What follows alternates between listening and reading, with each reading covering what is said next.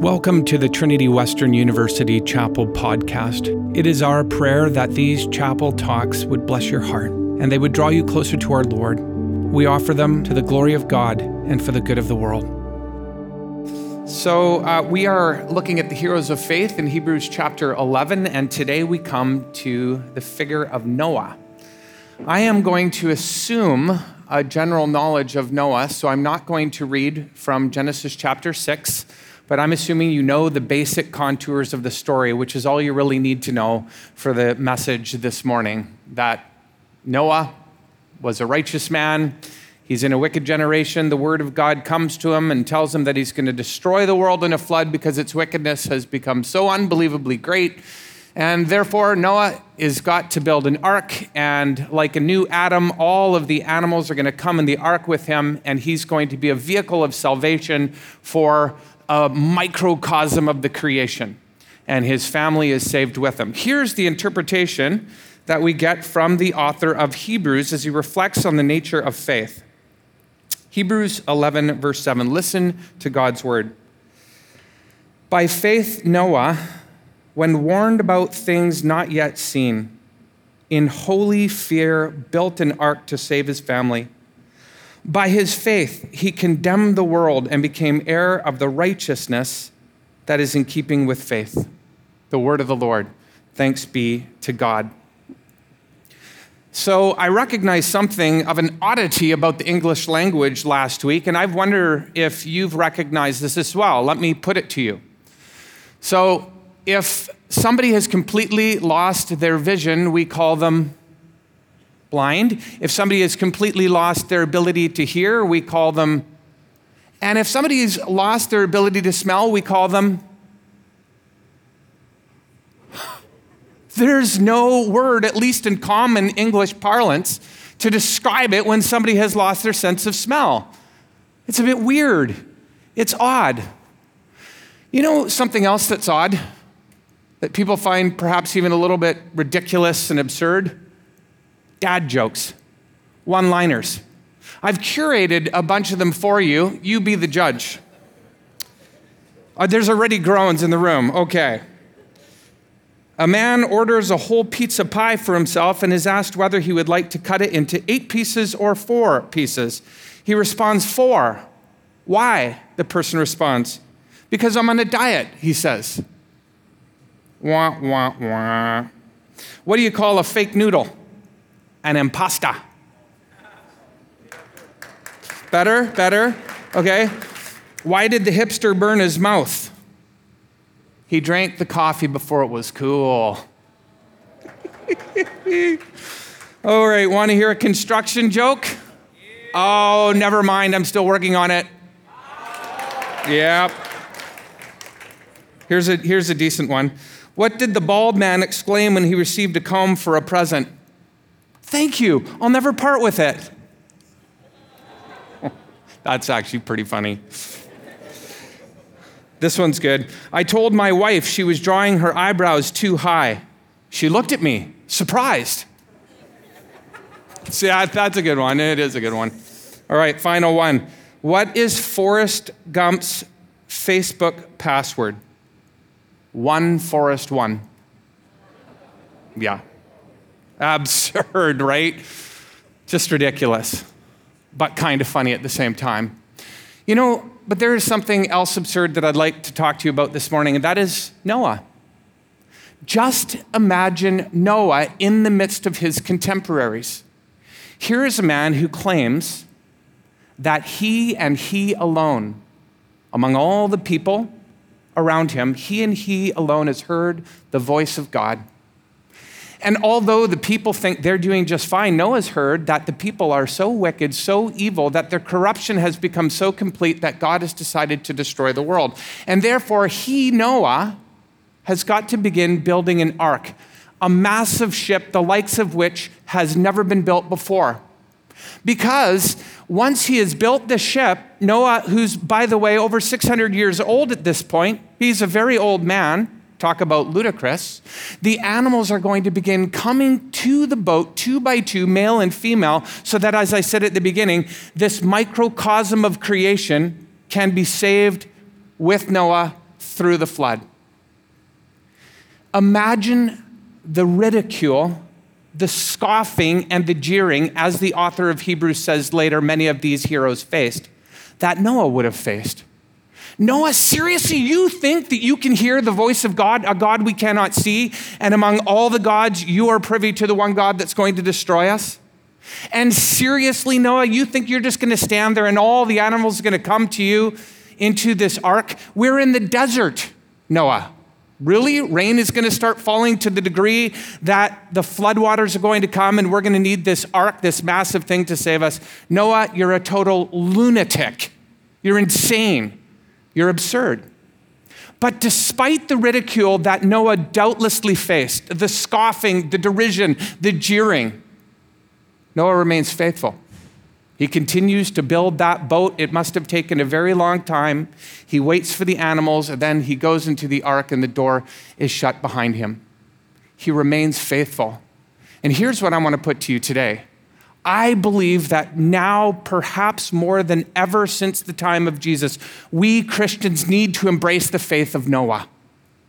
If we are going to remain faithful to what God calls us to do and be today, we need to embrace the faith of Noah. Because look at it, friends. In our increasingly secularizing society in Canada and the US, what we believe as Christians and what we are called to do and called not to do is also beginning to look increasingly absurd. In fact, to be invited into the Christian life, and the Christian belief is to be, we might say, invited into what our society is going to consider absurdity. It's an invitation into absurdity. Take a couple of examples. How about what we believe? Even the most basic belief that we have that there is a God is scoffed at by the new atheists as akin to believing that uh, we, we believe in some kind of spaghetti, flying spaghetti monster in the sky. It's hilarious. It's outrageous. Why would you believe in a God that you cannot see, cannot taste, cannot touch, cannot feel, cannot smell? Because we know in our secular society, don't we, that it is only material, material reality. Things that we could put under a microscope, things that we can look at at a telescope that truly exists. So your belief in God is absurd. But then add to that the belief that this God became human. Yeah, right, Christian, like God, if there was a God, would enter into human flesh. That is a loony belief. And more so, that he would enter into human flesh to live the life that we were supposed to live but didn't, to die the death that we deserve so we don't have to die the death that we deserve. And then, after being killed on a Roman cross, Romans knew how to kill people and they knew how to do it cruelly, that somehow or other this figure, so mutilated beyond belief and destroyed by the Romans, was actually raised from the dead. You Christians really are believers in fairy tales, aren't you? You really are believers in the absurd. For this reason, I believe today we need to embrace the faith of Noah because of what we believe, but also because of what we are told to do and seek to live out. We are told to love our enemies. We are called to bless those who curse us. That is not reasonable to our world. Somebody punches you, you punch them back harder. Somebody kicks you, you kick them back harder. If somebody takes out your brother, you take out their tribe. That's reasonable. Not to turn the other cheek, not to love those who hate you. But this is what we're called to do. Or think about what we're not called to do and how totally absurd this is. And I'll just hit the big one in our society today. We are called to reserve the marriage bed to hold sex for the marriage bed and the marriage bed alone. Well, that, to our society today, is considered totally outrageous and probably harmful to yourself. I remember when I was about 20 years old, I was working with a guy and he was asking me about my beliefs and about sex. And I told him what I believe and I'm waiting for marriage. And he says, What? Are you absolutely crazy? Why even bother living then? He was quite serious. The things that we are called to believe, the things we're called to do, the things we're called not to do, are absurd and increasingly absurd in our world today. So, again, I believe we need the faith of Noah. If we are going to remain faithful, we need the faith of Noah. So, there's the question what is exactly the faith of Noah and how will it sustain us? Well, I think that we can say and are being called to say two things from the author of Hebrews today. What was the faith of Noah? It is this to have the faith of Noah in the first instance is to trust, to trust that there will be a great reversal. Okay, it is to trust that there will be a great reversal. Noah is out there, there hasn't been a drop of rain yet. He is mocked, he's scoffed, he's jeered at, he continues because he believes that God will do what God has said he will do. The fortunes will change. He who is mocked will be mocked no longer. He who looks the fool will be proven to be right. As Paul says in Romans, we will not be put to shame. Noah is not put to shame because there is a great reversal, and he clings to the faith before the reversal happens. When the rains come, the floodwaters rise, and he is actually saved. He clings to the belief that God will do what he says he will do. And therefore, though he may look stupid right now, he's not going to look stupid in the future. And it sustains his faith. And we must cling to the same faith, friends, that there will be a great reversal for us right? Because we may be mocked, we may be jeered, we may look silly with the things that we believe and do, but Scripture says we will be proven to be in the right. Why? Because God will do what God has said He will do. He will reward your sacrifices, He will turn your sufferings into glory, and ultimately, He will raise you up from the dead. Trust that. You will not be put to shame. Rather, there will be a reversal. How we see this in Hebrews is the author says, by faith, Noah condemned the world. And I do not take this to say that Noah was just preaching fire and hell and brimstone. He, the, Peter calls him a preacher of righteousness. Peter, I believe he was calling people to a right relationship with God. But when it says that he condemned the world, that is to say that they were saying he was wrong, they're saying he's silly, they're saying he's stupid, but he's proven right then they are condemned in terms of they are the ones who are shown to be in the wrong. And we can have this same faith today because, well, look at Jesus. Jesus looked absolutely foolish hanging there on the cross. Sure, this is a Messiah. What a totally outrageous thing to say. Preposterous to believe that a crucified man who claimed to be the Messiah was actually the Messiah, but then he's risen from the dead which is God's vindication of Jesus, is saying, Oh, yeah, yeah, things are not as they seem. The way things sometimes appear are not the way things really are. Jesus actually was and is the Messiah who now sits at the right hand of God. And just as he was raised from the dead, so too will you be raised from the dead. Trust this, it will galvanize you and strengthen you in your faithfulness today. So we have a future orientation. But here's the second thing that I want to say about the faith of Noah. To have the faith of Noah is to trust that your faithfulness today will bring about some kind of goodness.